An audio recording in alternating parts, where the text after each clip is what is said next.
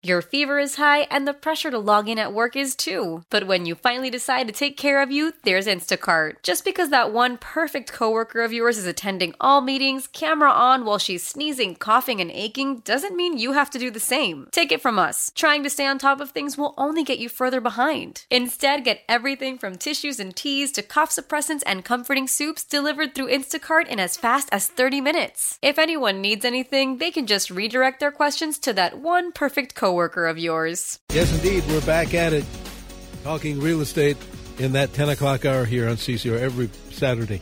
All right, uh, Chris and Andy, I always like to ask you what the what the week was like since we uh, talked last. Well, good morning. What's happening? Well, I know. Uh, well, I know what's happening. We have uh, TravisMNLoans.com here today. Who? Travis MN Loans. Yeah. Is that my new last name? Yeah, yeah, exactly. Legally, he changed his name. That's how Or dedicated Travis this guy Whitford is. with Bay Equity There you go. Home Loans. So, anyways, uh, I'll tell you what, we're going to talk a little um, condominiums. We don't get to talk about condominiums a lot. I know, uh, I mean, it's Uh, well, let's start with that, Mr. Prasky. Mm-hmm. What's the definition between a condo and a townhouse? You know, I think the con- Physically. How about physically oh, first? You know, condos uh, generally is more like an apartment style of a building. Exactly. But then there's condo um, riders on almost every townhouse that I sell now too. You know, where they're actually they have the the rules and the you know A way of condominium ownership. bylaws, a way of ownership. Yeah. Yeah. You know, that's interesting. And I think a townhouse would probably be described as it, it's got its own door. Mm-hmm. You know, that you can kind of, you can go up to the door and go in. And typically a condo is in like an apartment style um, facility. These are myths, though. Oh boy. See, see, that's why we're, that's I mean, why Travis gener- M. Home, The Loans is here. generalization is, you know, the condo is the apartment style place, but it, it ultimately comes down to how it was, you know, legally done. So, um, how it's le- legally writ- written up. I, you'd be surprised on how many townhouses where you, you know, drive by and you're like, oh, yeah, it's a nice townhouse development. They're actually legally condos. And um, you know, when it, when the property's a condo, there is uh, more things you got to worry about on the loan side of things. So, and, and and typically, what the big determining factor is that that I see, without calling the association, is is who pays the water bill. If the water bill is tied into the association dues, it's you know ninety nine point nine percent of the time it's going to be a condo. If the unit owner pays the pays pays the water bill on their own, then it's a townhouse. Really? Mm-hmm. Interesting.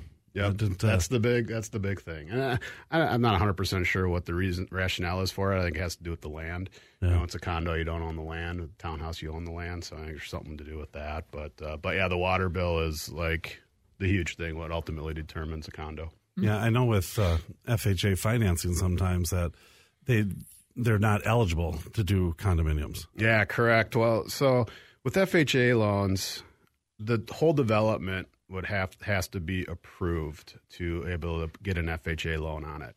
But we got good news coming up here, starting on October fifteenth. Um, FHA has uh, announced uh, a new plan where lenders can do um, single unit approvals on uh, on on FHA loans.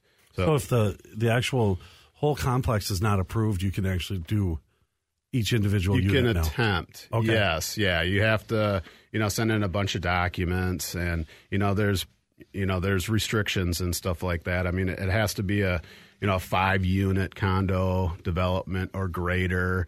Um, you know, the concentration of uh, FHA loans that are going to be in that unit can't can't exceed ten percent. So normally it's like fifty percent if the if the, everything's approved. Um, the owner occupied uh, concentration has to be at, at least 50%. So if uh, more than half the units are rentals, you know, you won't be able to, to get it. But ba- basically, um, this is for, you know, either condo projects that either have not been previously or ever been approved by FHA, or if they're projects that, that had their FHA approval expire, or projects that, you know, either they withdrew or or um, were rejected by FHA. Because I've had that before where um, a place is FHA approved and all of a sudden they forgot to get their paperwork in.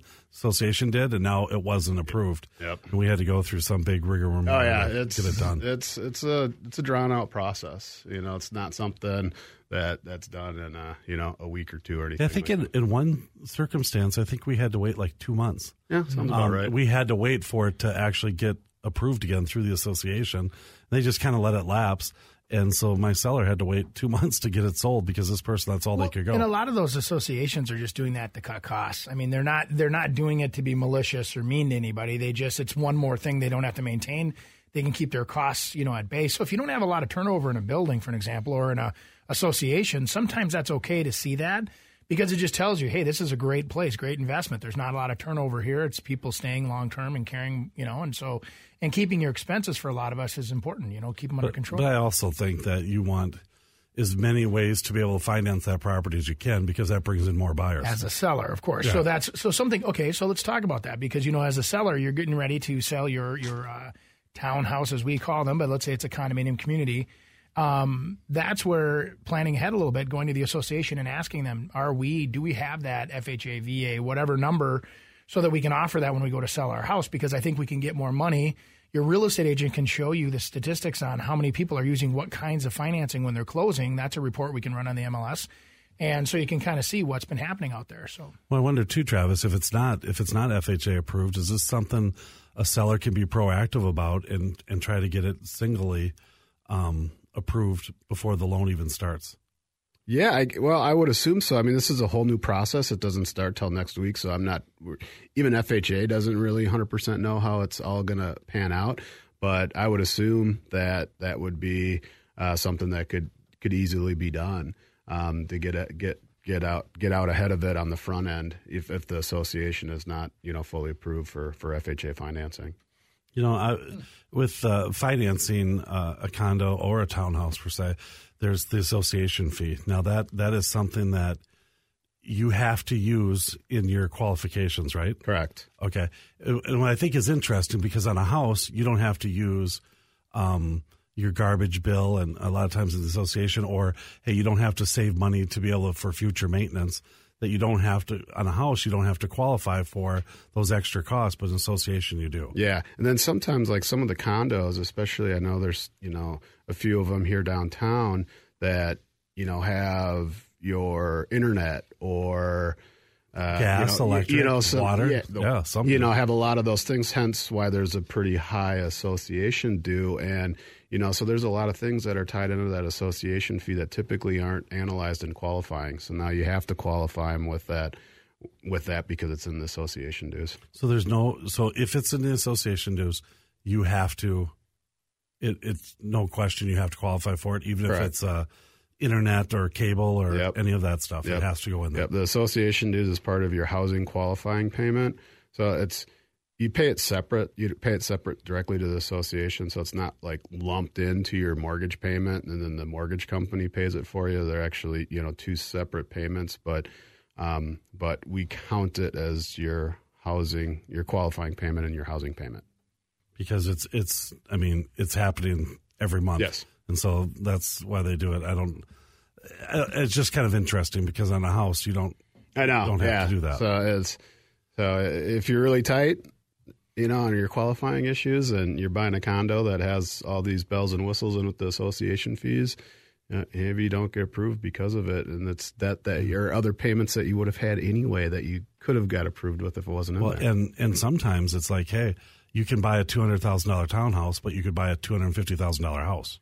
right. Right. you know, because of that. So, um, people, I mean, beginning home buyers are kind of confused by that. You know, they're thinking, geez, I can get a condo I, or a townhouse. I can get a nice townhouse for 250000 Well, uh, no, you'd have to get 200000 to be able to qualify for that, that you would a house comparably. Yeah, and you know it's all lifestyle too. You know, I mean, some people love the idea of being in a in a condo or a, a shared association like that because you know they don't want to deal with mowing the lawn. They don't want to deal with the snow. They don't want to.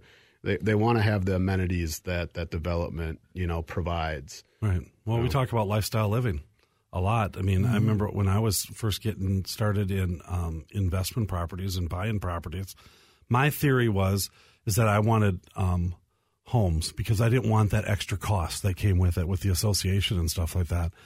Fast forward 20 years, I think that might not have been a bad idea to be able to have that because I mean then you're not you're not dealing with it. You're really dealing with just the inside part of the house. And um, if you've had rentals for a long time, you tend to see that you know the outsides if people don't take care of it and let's just say it's landscape and that gets out of hand mm-hmm. it's very expensive to come back and try to get that back into shape. Oh for sure. I know my family has uh, several rentals too and they have uh, associations. And as long as you have good tenants where meaning that there's you know they're following the rules and they're you know just like everybody else then there's usually no issues at all so the associations can be your best friend or they can be your worst enemy as well because they're also once you have a, a habit of parking in the wrong spots or whatever, your phone starts ringing. And so it's, you know, we've always had very good um, luck with tenants. We, you know, like I said, my dad's always been one of those guys that he says, hey, let's put a fair rent on things. People stay longer. People, you know, because they feel that, you know, that you're being fair. And so then they, you know, treat product better. And it's we're been gonna, a good good strategy. Yeah, we're going to do a little trivia after the break. All right, good. Very good. Stand by, you guys. And now with the 33 degrees and light snow, guys, take it away. More real estate talk here at CC. All right, Mr. Prasky, uh, yeah. Mr. Mr. Trivia man. Well, you know, so everybody reading in the paper right now has kind of got this in the back of their mind. Is this going to be the end of the housing? Is it there a bubble? Is there whatever? But I, so I dug up some stats on this, and I thought, you know, so when there's been what they call a recession in the past versus a housing crisis, of the fa- the past five recessions, which one of them I would include you know, so we had one in 1980, 81, 91, 2001, and 2008. Of those five, how many of those years do you think during recessions did houses depreciate versus appreciate? Would you guess? During a recession? During a recession, do houses go up in value or do they go down in value? I would I would say equal or down. Yeah, and actually 3 of the last 5 houses have gone up an average of 3.7%. Housing so, has gone up during recessions. During recessions, which is interesting because the market's so distracted with other things. Rates sometimes come down. There's a lot of other factors that go into it. So it's you know as we you think recent memory is the thing because I mean the last no, one 2008 houses went down 19.7 percent. It says nationally on average, which people don't realize. I think that's what you remember, and that's what we're finally back to where we've crawled back out of that hole. But houses historically over the last you know as long as they've been tracking them average about uh, just under four percent and that's normal. So like right now when we're seeing six and seven percent, and you say, well, geez, houses are getting ahead of income. It's true. And so what happens is there might be a soft correction, or maybe there's less demand for the houses that are overpriced. So sometimes what you'll see is it's not that houses are going down in value. You're getting people that have to price their houses correctly. So they're getting so far ahead of the market, thinking optimistically, like, hey, last year was 7%, it'll be 7% again. And you go up 7% on your pricing, and you really should only go up 3% or 2%, and then your house will sell.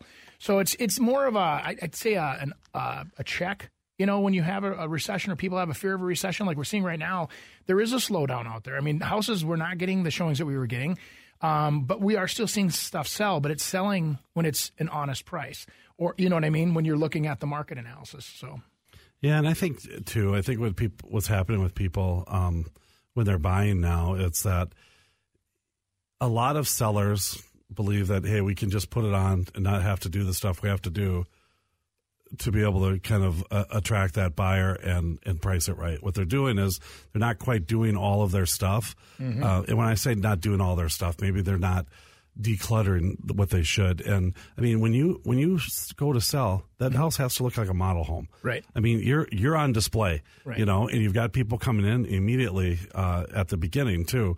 But if you don't do it right, it's not going to sell. Mm-hmm. so if you do it right, it's going to sell. So, okay, let's ask the question a lot of people are asking themselves right now. Should we list in the fall, Chris Rooney, or do we want to wait till spring until it's the busy spring buyer's market? I've, uh, um, in October uh, alone, um, we'll be listing our uh, sixth house yep. this month. We've already, of the, of, of the six, three of them have already sold mm-hmm. in, in October. And so, why do you think that is? Because we did it right, and and no, course, I mean, well, well yeah, assuming that but, you're you're obviously no, but I'm saying, correctly. No, and by by doing it correctly is that knowing what else is on the market, you know, because some of that market, hey, there's no, no one in it, right? And identifying markets that want people in it, right? You know that there's not enough, that there's people looking, but they're not they're not getting it. So, and then doing it doing the house right, making sure that you're going Mm-hmm. to market the right way. You're, you're spending the time with the client to prep on the front and spell check all your ads. And yeah, yeah, right. No, but you know what I I'm mean. joking with Yeah. you. I know you guys do a great job. That's what I'm saying. I think it's more of a, also the the psychology behind the buyers that it's you know there's a lot of buyer demand still. It's very strong. You know this time of the year that it's um, the average market time was like 31 days last month. You know, so it's like in the fall there's less competition. So the the biggest months of the year are generally the spring when you have that March, April, and May there's more competition for you as a seller on the market. So instead of just having one house for sale on your street, or I always say my, my favorite thing to study is, you know, what's for sale within a half a mile of your house. And and back in 2008, I would say there's 75 houses for sale on average, or 60 houses. Nowadays, it's two. It's tight. I mean, the market's tight. So when you think about positioning yourself against the competition and you want to sell, and you look at that, you know, strategy of, hey, in the fall there's less competition, so the buyers that are actually out there are serious buyers. You're right. It's a good strategy. Yeah, exactly. I mean, uh, I got one example of a house in Eagan that we just did, and it's eight twenty five, and in that eight to nine hundred market over there, there's eleven houses that are listed. Nine of them are new construction. Yeah. You know what I mean? So it's kind of like, okay, hey, that's what we're competing against. But you know what new construction means? It's a model that they might not sell, Yeah. and it's a to be built that hey, we could put it up, and then there's a few sticks that Yeah. are up on some of them. Well, that's kind of like Dayton. I live right in Champlin, you know, and so there's, you know, always 60, 70 houses on the market in Champlin at any given time for sale active. You look at um, Dayton, which is generally a smaller populace, and there's usually 30, 40 houses for sale. Well, now there's like 90 and or 80, you know what I mean? And you look at it, and more than 50 of them are all the new construction, to be built houses, because there's all these fantastic new opportunities there. And so that marketplace is absorbing, like you said, the new construction. It's in a growth mode where there's, you know, it's a very exciting time to be in that in that community. So Yeah. lots of good also, things I mean, also in this fall too. I mean, the the interest rates still aren't too bad. No, they're really good. Yeah. yeah. I mean, you're got you know thirty year fix at you know four under. You know they've been bouncing around quite a bit here in the month of uh, uh, September, um, early September.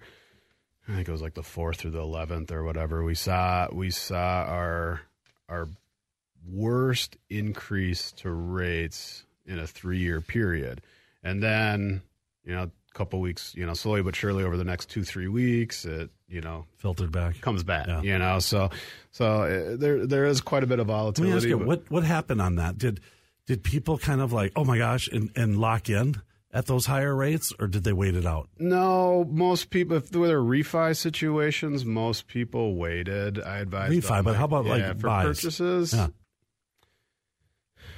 Most of with my clients, I didn't have the active buyers that needed to lock right at that time. They were already Okay. previously locked, and now I got a new wave. So Do most of the most of the people that were in the position of lock during that that uh, sharp increase to rates over that short period of time probably waited. Yeah, but you run an office too. Mm-hmm. I mean, how about with the, the other people? Did I mean what what would you say, Andy? Too. I mean, Mm-hmm. do you? I mean, Most people think floated. they float, or do you think they? Hey, let's hold off for a second. Let's just see what's going on when we're looking. Uh, yeah, I mean, it really, really depends. I mean, I think that if you're the buyer that's you know buying within that payment, you know, it, it so the payments everything. You want a two thousand dollar payment or whatever that is. Yeah, you do have to be very sensitive to your rates and you have to pay attention. But like when we're building new, I think most people sandbag as I suggest, you know, by 40, 50,000. So if they do decide to indulge a little bit on those upgraded light fixtures or the, you know, electric or whatever they decide to add, maybe the deck at the last minute, um, they have the capacity within their loan budget to, to accomplish that. Yeah, that's a whole nother thing too when you're building. You know that you have to kind of take into account. We we always remember when we had that little battle about uh, what's better, existing or new construction, which ones to go after. Jeez, I, uh, all But right. no, it's it's always interesting. It's an interesting argument because you you know your your price is higher on the front end, but your cost to own it is lower, right? Because Exactly. you don't have to fix anything; everything's brand new. Those versus- association fees versus no association fees Yeah. when you're buying rental properties. Absolutely. But looks like another break. Yes, it is. But we'll be back with more of the Real Estate Show here on News Talk 830 WCCO. And once again, let's get back to the Real Estate Show here again. Chris and Andy. All right. So since we're supposed to do trivia the last time, why don't we try it this time? Or did we? No, we did start trivia. Yeah, I think we did. And it yeah. went off on something. Thanks for remembering. so, Um, yeah, yeah. The uh, so the old uh, analogy of a latte a day keeps the uh, the house away, right? So a lot of our younger buyers nowadays have been you know out there and they they get busy in life. A They- latte a day keeps the house away. yeah, is that what you so, said? So yeah, yeah. So we ran a little study. How many lattes do you have to not drink a day to save up a down payment in five years? Okay, so if you have a five year plan, your kids are there to buy a house in New York, downtown New York. The average deposit. Uh, well, let me do it this way. How many lattes do you think you have to hold back on per day for five years to afford a down payment in in New York City? I've got a lot of money saved up from not having lattes because I've never had one. But We'll call them a coffee. Oh, hot cocoa for you. So how many hot cocos a day? how about iced tea? Iced tea. Okay. how many iced teas a day for five years? Okay, three sixty five. Mm-hmm. So you're doing New York, Travis. What do you think it costs in Chicago? I'm doing New York. How many lattes do you have to not drink per day in Chicago? Not as much as New York, but probably pretty close. All right. Three a day for me. Okay, so Chris, you're actually at 6.8 lattes per day that you'd have to not drink. Okay, I'm good. I'm good. And uh, Travis, you're 10 at years for uh, my down you're at about then. three lattes a day. But the good news is, guys, is in Minneapolis, it's actually an average of uh, 1.6. So your average purchase price here around 335 to save ten thousand dollars or five dollars and seventy two cents a day. You have to save 1.6 lattes a day. So there you go. Is there, is there So drink out of the buffalo company. wings on that? Buffalo wings. How many buffalo wings? You have to cut back to two pounds a day. Mi- mine's like in six months, I Yeah. could buy a house. No, but you know, I think it's fun to make it for a younger person tangible to say, listen, you buy a, you know, you and you buy your friend a coffee. Like my daughter does it all the time. They swing by the old uh, coffee shop and buy each other coffees, and it's you know five six bucks. They don't realize that if they take that five six bucks and throw it into their account, their savings account or whatever, they could within a couple of years be a home buyer. And I think it's something to really think about. Okay. Got anything else? Not all of us are. I know I'm gonna be- Rooney. I know Yeah, I'm going to be using this a latte a day keeps home ownership away line in the future. As I start getting the hate mail from all the big coffee shops in I have. town. I do have to tell a story. This is a long time ago, and I won't mention any names. But um, I'll never forget. I sold a house to this uh, person, and uh, I got a call, like a frantic call. It was like two weeks before closing, and I got a really good deal on this house. And uh, I got a call, and I, I met this person at, at a restaurant. We were sitting down and talking, and they put a budget together and determined that there's no way they can buy this house. They can't buy it. I think at the time it was probably one hundred twenty five thousand dollars, and probably could qualify for about three hundred thousand at the time. And um, so we're going over it. And he's this person is saying, "Oh, well, my budget and this and that." I said, "Well, let, let me see your budget."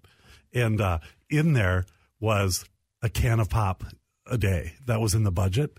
You know, so Mm-hmm. maybe you might, you might be onto something. But it was a fifty cent. You know, like that was there. That was part of the reason that So- this person could afford it. So- and it was, but Yeah. Long story short, I mean, we got past that, bought it, and has bought many houses since. But I mean, just people nervous, you Yeah. know, that hey, they're that they're going to lose. Hey, I'm not going to be able to buy that latte a day, and that there's some truth to that. I remember when I bought my first house, Right. In my payment, I assumed a mortgage. I put a little less than three thousand dollars down, which took a lot to get to that, and then assumed a mortgage, and my payment was like six fifty four, and that was included in the association fee, and um.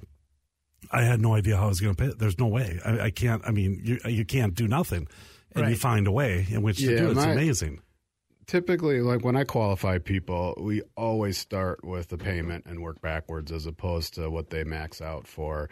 And and more times than not, people end up being higher than that payment and they stress out a little bit. But once you get in the house and you start realizing what you have, people adapt really quickly and you know they they always make it work outside of you know You start learning how to cook, but yeah You know, instead of eat out every night. Yeah, well, oh, interesting you bring that up, Chris. I've got another interesting fact Oh, here.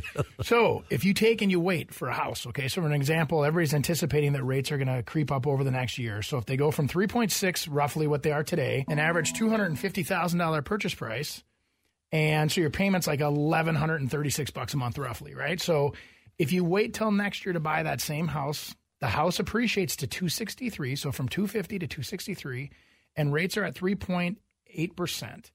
What do you think that costs per rate month? goes so up. rates just Okay. go up from 3.6 to 3.8 on a payment for that person, and the house went up a little bit in appreciation.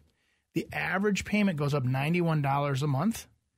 Over the year, it's almost $1,100. So, I, of course, I equate that back to my lattes, right? So, it's not only that. Plus, it's the Yeah. what the thirteen thousand more you paid. R- Well, and, and So so, 24 over, in the over first year. 30 years, I calculated that that by waiting to go from 3.6 to 3.8, and the house appreciates $13,000, it cost that person over $32,000 of additional interest over 30 years of that loan. So when rates Mm-hmm. are where they're at right now, and they're oh it's 3.6 or 3.8, it makes a huge difference for that person that does count their coffees or their or their cokes. Which those people out there listening, I do love those people. Budgets, I love budgets. You know, it, Yeah. it, the power of, of money compounding is ridiculous. And I think people don't do budgets because they don't want to be accountable to them. They just don't want to know. You know, talk to realtors about that all the time. Nobody knows what they spend or whatever because they don't want to know. Right, You exactly. know, because then it's reality. Isn't that the what we teach people though? The first thing you do in real estate is go buy a thousand dollar a month car payment, you know, get that fancy car, and then that keeps them motivated or something. Yeah, Yeah, something to exactly. be said for that. So Boy, that was good trivia. I, you know, I try to help. Well, you know, and if you break it down, Chris, that's a nice sushi dinner, right? Once a month that you save by having those payments save, or it's a nice weekend getaway for somebody, or you can pay off your credit cards or whatever over a year. That's it's just it's it goes to show the power of if you have a job where your income is consistent and you know you're salaried or whatever, this is a great way to to get ahead. You know, so. Yeah, good stuff. do, you, Listen. do, you, do you have anything else? I'm going to Uh, spill the coffee on your mic here pretty quick. Here, we better. we better figure out something else to talk about. Do you have anything else? Well, I wanted to go back to Travis. I mean, Travis, you know, when you look at the power of money right now, and you look at when rates do, I mean, how exciting is that for you to to call somebody and say, "Hey, rates, you know, corrected this week a little bit, or got that much more attractive." Now, you know, this kind of information is something you can actually share with people. Oh yeah, yeah. It's it's a it's a nice feeling. There was, you know, quite a few refis that I was working on. You know, late uh, late August, early September, and you know, then we took that dive or, or increase in rates. So you know, we'll hold off, hold off, and then you know, a couple weeks later, it was nice to be able to give them a call. It's like, okay, we're back to where we were. Thanks for your patience. Yep. You know, and and uh, you know, and you proceed with it. So What does your crystal ball kind of say going into the uh, into the fall and into the winter? What do you think rates will do? You know, it's if I knew that question, I'd probably be on my own island somewhere. Mm-hmm. But um, you know, geopolitical stuff mm-hmm. sways things so much here these days. You know, personally, I think we're going to be relatively flat. You mm-hmm. know, within you know a quarter, you know, up or down here and there. I don't really foresee anything jumping up too drastically, but I, I- I think we're in line for, for for real solid rates here for the next you know year or so. Probably a little higher than where they are right now, but nothing that's like you know closer to five than you know four. Right. So as you guys have been talking, I've been kind of figuring out some stuff. I heard some clunking over there. Yeah. It was- that was my brain. Uh, but anyways, I, uh, I I came up with to help your your trivia part or whatever it was, um, the whole payment thing. I'm adding more sushi dinners on because Yeah. let's just say that you didn't buy that two hundred fifty thousand dollar house and you waited till next year. Well, you got to live somewhere. yeah. And so that two hundred fifty thousand dollar house is probably fifteen, sixteen hundred a month in rent Oh, at alone. least. So now you're losing, you know, four hundred and fifty dollars extra a month. That's a lot of sushi. Absolutely. I mean, and I think that those are, you know, that's our job as real estate agents. And those that are listening, I know a lot of us that are out there, you know, we worry about what's happening in the economy. It's a big part of our job to be an educator and make sure that people understand the decisions they're making. Just because you see it on, you know, online, oh, it's cool to be renter, I feel free, but their rent's going up every year five percent.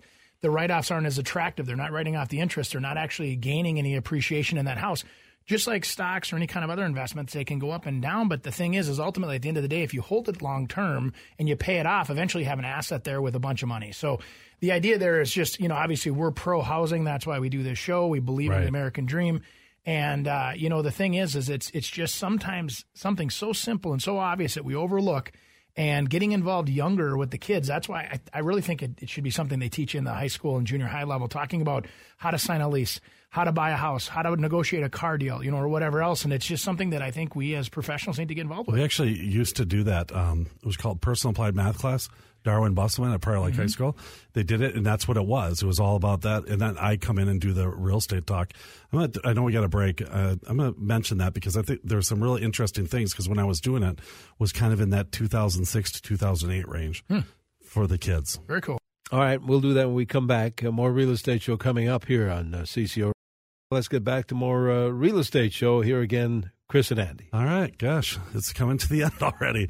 That was quick, but you know, before the break, I was talking about uh, that personal applied math class uh, that they did at Prior Lake, and I don't know if they do it anymore. And if they do, they they don't invite me. Um, but that's the hurdle that tripped you. Yeah, exactly. it's been holding you back all these to- years. Totally, I don't know what's going on. But uh, but in that class, we went. Uh, we talk about real estate. Now these kids were Mm-hmm. juniors or seniors in high school, and uh, I thought what was interesting because I was doing it in that 2006, kind of 2008, nine. I did it for a number of years, and uh, one of the topics we talked about was foreclosure. Mm. You know, and how you know and how that happens and how that works. And uh, I got so many phone calls after that. I mean, that these these kids um, after class would talk to me and they had no idea what their parents were going through and that's what it was and that it was like they didn't know if they were going to be out of their house that day and you know because that's something that it's not something you just talk about you know it's kind of like you're trying to figure it out and trying to do it and they didn't know if they were going to be out on the street or whatever but it was really um, I mean, so people understood, hey, here's what happens in that foreclosure process. Right. You know, and, and how it goes down the line. And you're not going to get kicked out tomorrow. And you have time in which to do it. And uh, kind of like the steps that they might be able to see because their parents weren't telling them. Well, of course. And I think that you have that fear of, you know, hey, I'm going to be homeless or I'm going to have that house taken away. When are they going to come? And, and educating somebody on if they're in that unfortunate circumstance, you know, what their rights are and how they protect themselves and they protect their families is, is really critical. And I know actually a lot of the, the um, local banks that, you know, there's not as much of that happening anymore because that's a very small topic, but they are spending the time to have people understand. They send them packages that so they understand their their rights as a, as a uh, you know actually a mortgage holder. Yeah. Um, and so the idea there is that you know education is a big big part of this, and I think that you know just like anything else, I mean you know you can we all have to have shelter of some kind. But if you can use that shelter to build a little wealth for you and your family, have that little nest egg that someday you can, you know, tap into and use as a resource, it's just it's a cool deal. Yeah. And I'll tell you what's, what was interesting about that whole thing. I've had since two of those kids that were in a class, they told me about it. They were in a class, they ended up buying a house through us. And, uh, and that's everyone talks about these millennials and they're just worthless and, you know, whatever. I just don't see it. I, I see that they're, I mean, pretty darn responsible. I mean, these Right. two kids saved up all their money and, you know, had enough money to be, you know, down payment and be able to buy a house. And, um, but I think it had something to do with that Well, well, before. sure, You know, they they went ex- through that and they didn't, they don't want that to happen to them. Right. They were exposed to it. You know, think about that for a second. When you're exposed to something like that and you see that, you go out of your way to avoid it. You know, that, that generation is the infomercial generation too, where they've been sold, sold, sold from the time they were little kids on TV and everything else. And, and it's one of those things where they're they're not as receptive to the same ads that like the Gen Xers are, or you know, like now the Gen Z generation coming up, where you know you do like these uh, we do a lot of these AdWords things where we'll follow people and we run ads in front of them and you know like it's interesting when I bounce stuff off of my son and his buddies and they're like yeah that's that kind of advertising is kind of sick. You know we don't like it or we you know or whatever. And so it's interesting is how they communicate and how they do things completely differently. You know or like new construction. We talk about that even the the millennials coming in and, and asking for gaming rooms and you think gaming rooms i mean literally the, you're talking about 30 year olds that love to play video games and it's part of their culture that wasn't part of our i mean atari's only take you so far and we got bored with pong you know and then these guys have amazing stuff that's out Yeah, there Andy, so- you you talked about that about two three years ago about Mm-hmm. You know sh- shifting rooms into something like that, Yeah. and to be able to create that kind of stuff, and uh, and it's true, and for marketing purposes, you know, doing a gaming room, and, and it's who you're you're targeting, and nowadays in social media, we have the ability to do that. We can. It used to be, hey, we just put on MLS, and this is what the house is. Mm-hmm. Now we can. Now we have the opportunity to be able to go out and say, hey, you know, um, li- like really uh, hit on one part of that house that you know you're trying to catch everyone when you're marketing a place but hey maybe this one has a pool and it's all about lifestyle living and it's about the pool and by mm-hmm. the way you get the house that goes with it Or you think about this the the gamer that is out there that actually wants that high speed lines, and we don't think about that stuff. What is the speed at that house? And and what's funny is I've had houses where I'll do an open, and the people will come through and say, "Well, the only reason my husband would look at this is because it has a 1.7 gig speed or whatever the numbers are, you know, and uh, and that they, or they have fiber optic or they have whatever." And so it's interesting is that the different buyers coming in are using their houses differently just being able to you know respect that a little bit and understand that hey this formal dining room now may become a game room may become a toys kids playroom may become a, a spare bedroom may become a whatever Um, you know, if you're like my buddy Al up in Coon Rapids, he took his formal and, and turned it into a pool room because he's a single bachelor, Right. and, and his house is amazing for me. I just And, drove uh, by uh, the other night um, when the twins were on. Yeah. Um, do you know I had to go to the emergency room, by the way, Monday night? I didn't tell you that. No. I just told everyone. I, I kneeled on my knee and it swelled up. I kneeled on it. This is horrible. Ended up going in there. They did all these tests. It ends up being a nothing thing. If I would have just taken some Motrin. But anyways, Is that um, the entourage? yeah, today? but uh, when on the way there, I was going by and it was the Twins game, and this guy, his garage was open. Oh Yep. my god, like the coolest garage ever, Yeah. set up with neon lights, and he had a bar in there, and all his friends were over there. Yep. But it was like, uh, then he had the screen down. You know, the screens that go uh, where the garage doors are. Mm-hmm. the bugs don't get in or yeah, it was fan-? It was fantastic. Yeah. But you know, another marketing thing is is actually showing someone what a payment would be, and how do you get that lowest payment? I know there's adjustable rate mortgages that you can keep for a while, but I think when we're talking about you know getting trying to get people in, be able to get them the lowest payment possible. What is that? I mean, uh, those adjustable rates. I mean, they're to me, I I love them. I think they're great because they give you enough time to uh, whether you're going Yeah, to and- move or whatever. In this day and age, though, too, like those adjustable rates aren't that much lower than the thirty-year fixed like I said, you should right always now. go with fixed rates. Yeah, so I mean, it's it's you know, there's been margin compression. I'm guessing they gave you some meds for the knee. Still on them. Yeah, I've actually been buying down, buying down uh, rates uh, quite a bit here with some of my. You're buying down. Yeah, so they're Because they're, thinking long term, They're, yeah, and they're paying, you know, they're paying additional closing costs to get the lower rate to have the lower payment. Because, you know, if you're if you're solely focused on payment, putting an extra couple thousand dollars down on the loan would only it only drops your payment like five bucks for every thousand. Right. Where you pay an extra couple thousand dollars to buy down that interest rate, now maybe you're saving fifty bucks a month Yeah, there you, you go. know so mm-hmm. that that's you know i'm typically more of a fan to try and get a little bit more equity but not everybody is you know in that position to do that. So um, buying down a rate is is a good way to uh, get that payment a little bit cheaper assuming you have the cash to do it or there's seller paid closing costs to help cover it. Yeah, I just I think that we all think you know, and I hear it more now with the millennials than ever is that they're they're thinking, hey, we're going to stay in this house forever. And I used to think that too. And then you move, you know, three times or whatever in the meantime, and or you buy the cabin, or you, you know, you kind of live up to your means a lot of times. Or if you make more money, you may want a nicer home, whatever the circumstances. Um, but I do think what's interesting about millennials is they do carry a little bit more of a conservative view of housing. They buy what they need. They take advantage of great rates, and I think they're just a smart generation, really, the ones that are out there doing it. So And if you need those uh, good interest rates, go to travismnloans.com. Or you can also find him and Andy and I at andyandrooney.com. Very good, guys, and we'll uh, see you back here next week with more of the Real Estate Show. Here on News Talk 830 WCCO. How powerful is Cox Internet? Powerful enough to let your band members in Vegas, Phoenix, and Rhode Island jam like you're all in the same garage.